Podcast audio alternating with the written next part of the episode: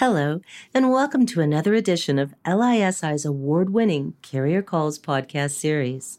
Each segment is designed to bring you in on a conversation we're having with our valued carrier partners. Here you'll get the inside information on what sets them apart, how they are raising service levels, and what's next on the horizon. Thanks for joining us. In today's episode, we are discussing the COVID 19 pandemic and vaccine distribution. We're really excited to bring you this information, and we do want to note that this information is pre recorded. As we're all aware, the pandemic management is fluid, and some of the timelines that you hear may have been adjusted.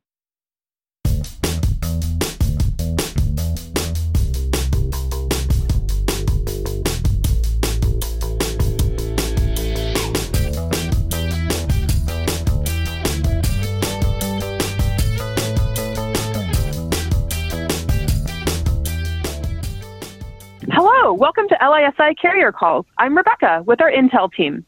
Today, we have a special episode with Kaiser Permanente. Because of Kaiser's integrated model of both administering and delivering care, they're uniquely poised to be at the forefront of COVID care. Dr. Singh is joining us to catch us up. Dr. Singh, welcome.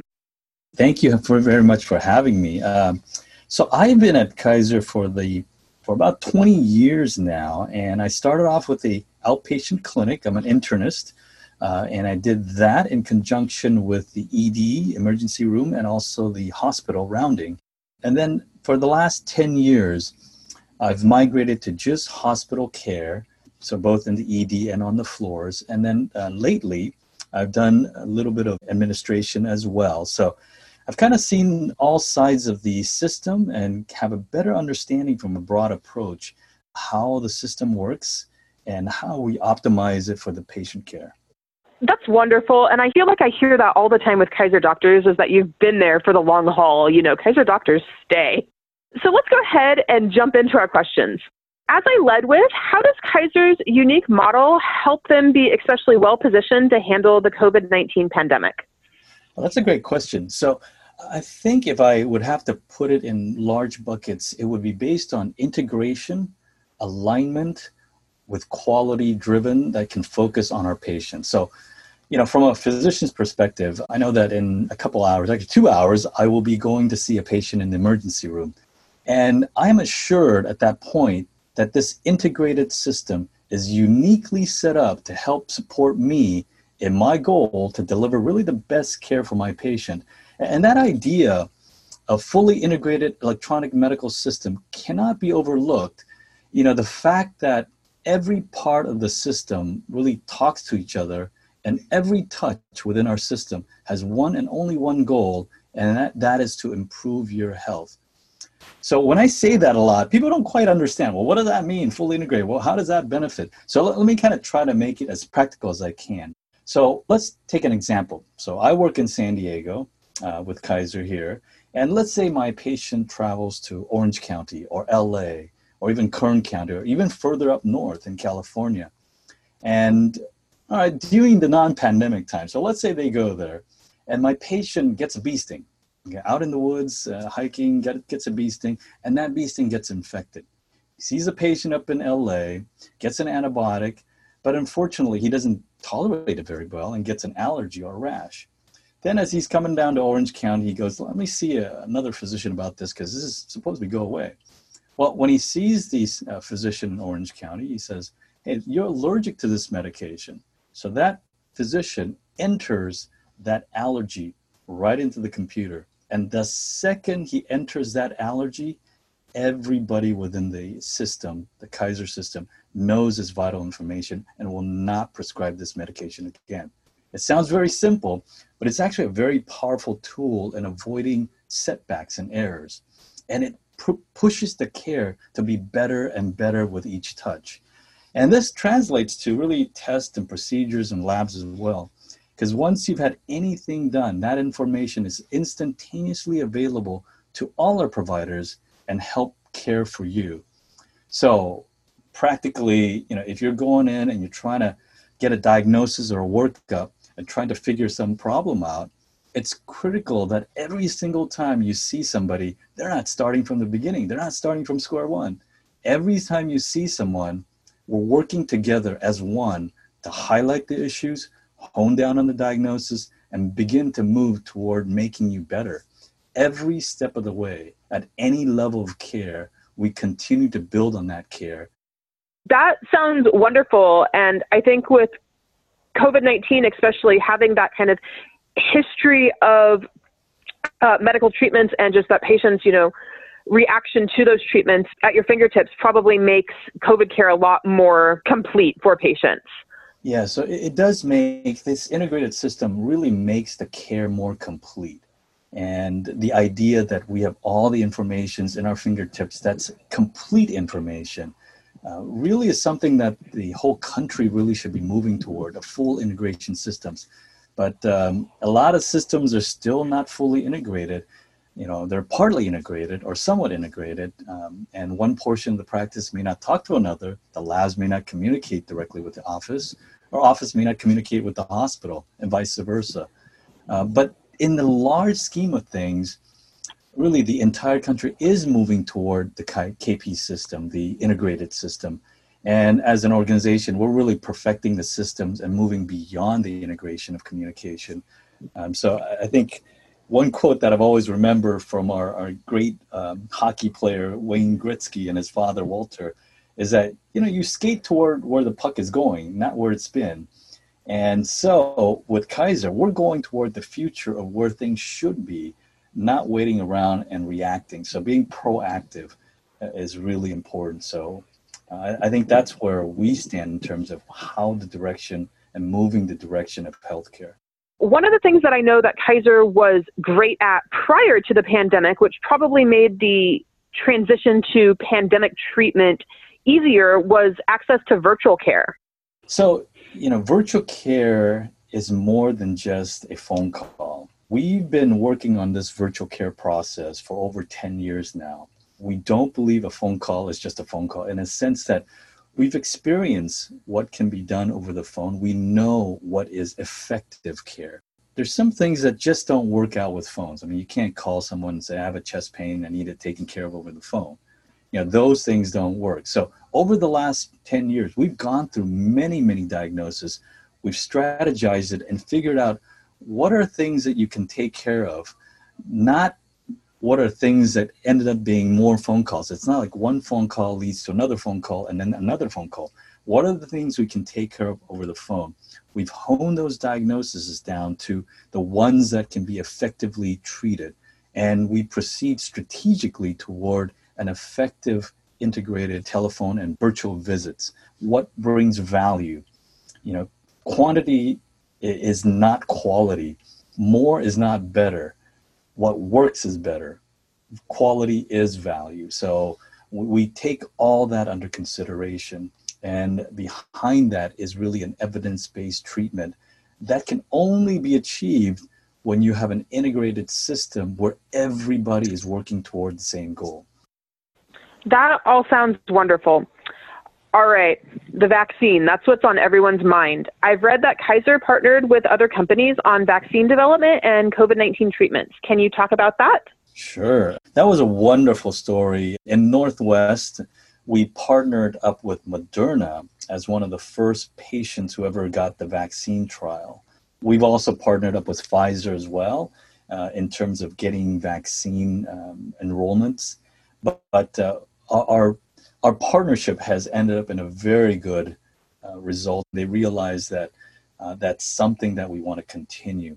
So we've got uh, better access to allocations of vaccines um, and supplies and directions because they know that we would follow their guidelines very strictly so that safety and quality is always at the top uh, of all our administration of medications.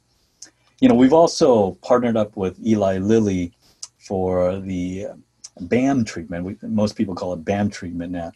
And it's even though it's been used as an authorized for emergency use, the trials that started for that uh, was done here in San Diego as well. In fact, they finished the first trial, and Eli Lilly reached out to us to tell us to say if we would participate in their second version of the trial. So when we do something, we are very careful about a partnership first we look at all those numbers, we make sure that the organization feels that it is going to be safe for a patient and that it can be effectively treated for our patients. And then we partnered up. We were also one of the first largest partners for the remdesivir trial, which is now really the standard of care for hospitalized patients with COVID.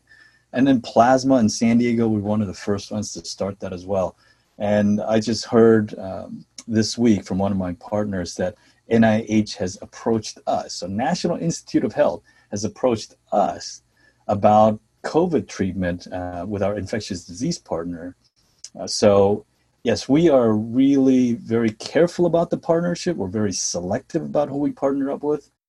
When do you expect that Kaiser members will have access to the vaccine? Can you talk about the KP distribution model? Kaiser had a unique opportunity, um, and we're considered what's called a multi county entity. So the distribution is directly from the manufacturer. So we get our supply because of our unique geographic location and our uh, network. Uh, we get our supplies directly uh, from the distributor, McKesson for Moderna, and directly from Pfizer. So it's kind of like playing that telephone issue. Instead of having calling somebody to call someone to call somebody else, we get it directly from the manufacturer. Right now, we're in what's called phase 1A, which is the healthcare workers. And even within our distribution, we're very aware and very cognizant to make sure all our housekeeping, our respiratory techs, our labs, our nurses, physicians really have them be offered the vaccine first before it was made available to our, our executive leadership. Uh, we really want to focus on where the need is. Now, we're moving into uh, phase 1B pretty soon. The landscape is shifting very quickly, but I would say for the essential workers, the timeline is February. And for the uh, 75 or older, that timeline is also February.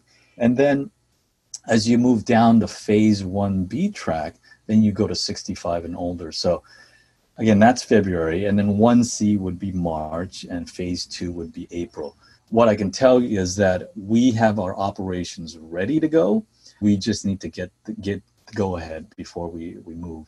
So I know we've already started with the healthcare workers that are Kaiser members, and uh, pretty soon we'll be moving out to uh, people over 75 and also the essential care workers. That's great news. And I feel like Kaiser is really effective. The drive through COVID testing, you guys are ready to go. You have all the infrastructure. So I'm sure it'll be efficient as soon as you get the green light. Yes, yes. One of the questions that keeps coming up is how safe is the vaccine? You know, the the safety of the vaccine has been studied very carefully, both Moderna and Pfizer and AstraZeneca as well.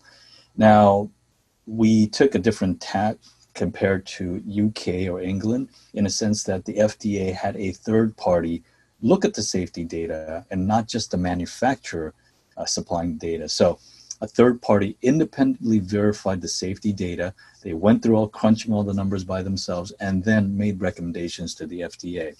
Whereas in other countries, basically they take the manufacturer data and, and, and accept that. So I think the FDA and the country as a whole did a wonderful job in looking at the safety data, and it looks very good. What I can tell you for sure is that the mRNA technology is not new. It's really the delivery mechanism that's new. They've been working uh, on the mRNA since the first SARS uh, outbreak. So they've had time to develop this. And we know that um, with these uh, new delivery devices, yes, there are side effects. Uh, yes, there are like you know you get it's more than a flu vaccine, right? It's you can get more uh, body aches, more arm aches, some fevers as well. But if you look and compare the benefits and risk, I can guarantee you with no uncertainty your risk of getting an infection from COVID and having a bad complication from COVID far outweighs uh, the risk of um, the vaccine.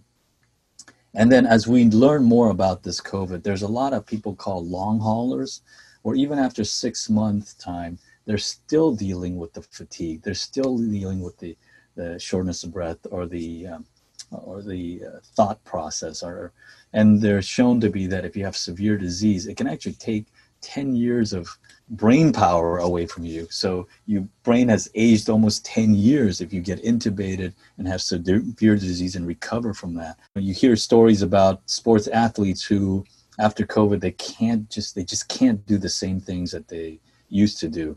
There's scarring that's involved, there's long-term damage that's involved. So if you again compare realistically the risk of the vaccine versus the risk of getting COVID and having severe disease and ending up in a hospital and intubated, I'm going to take the vaccine for sure. And I took the vaccine already.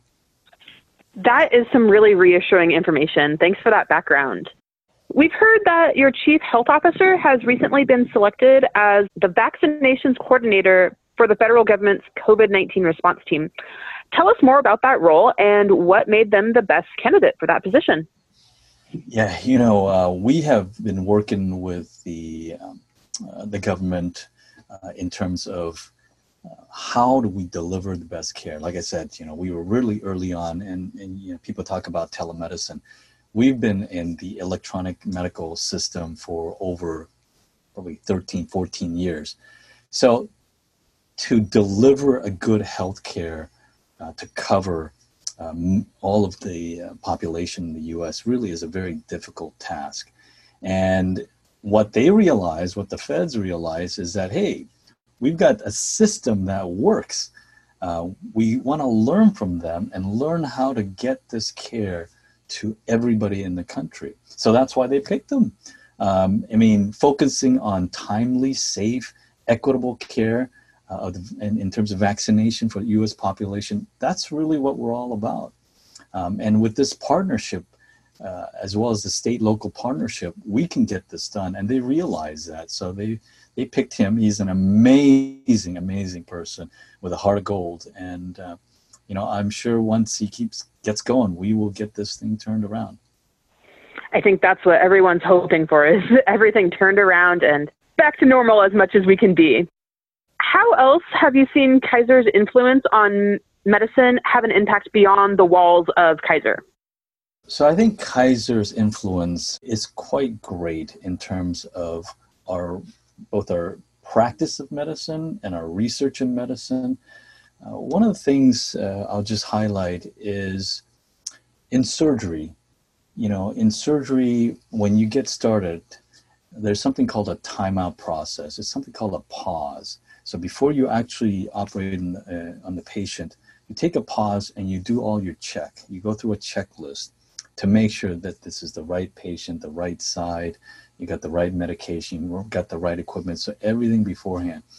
And this process actually started uh, with in Kaiser, and actually um, the feds and the, the Joint Commission saw that as a best practice and actually pushed it out you know, this really just having taking a moment, uh, getting mindful about what you're, you're doing, it makes a big difference for the patient. We realize that we can pick up little things that potentially could have gone wrong. Maybe it wouldn't have, but potentially could have gone wrong. We pick that up early and it becomes a never event. So we, we kind of move over to the next step, which is if we focus on all the things that should be done right, if we focus on the events that always should be there, the process that should always be there, we will never end up with a never event. So we've kind of pushed the healthcare world into a different um, realm. You know, the idea of colonoscopies, and, you know, I've been here for 20 some years, but I remember the discussion back then was, hey, um, should we do colonoscopies? But if a health plan offers colonoscopies, um, what's to make them not leave and go to another healthcare system? And if you do that, wouldn't you um, just lose the money? Well, you know, we look beyond that. Say, That's ridiculous. We should deliver what people need. And colonoscopies, you know, came into favor, and colon cancer screening is a huge issue now that, that we look at. And again, we started this a long time ago, and I remember the transition um, from colonoscopy screening of like 30 to 40% up to 70, 80, even 90% some places, our surgeons started to tell us, hey, look, I, I think I'm seeing less surg- less colon cancers now.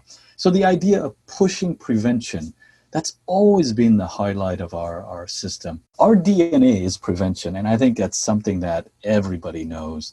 You know, we believe in moving the care up front so that you never get the disease, that you never have these problems. My friends will always say, like, you know, Kaiser's not very sexy, but quality is not sexy. Quality is what brings value.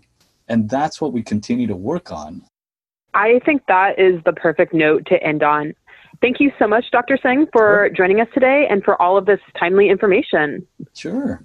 For more info on what we discussed today, check out our show notes on lisibroker.com.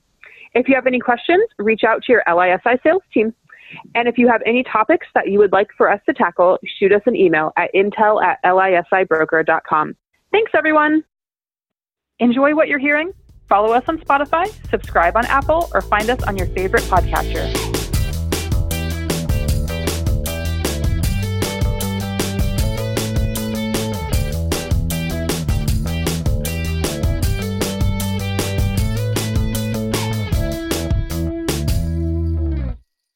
I am super excited about the vaccine. I will be first in line once I can get stuck with that needle.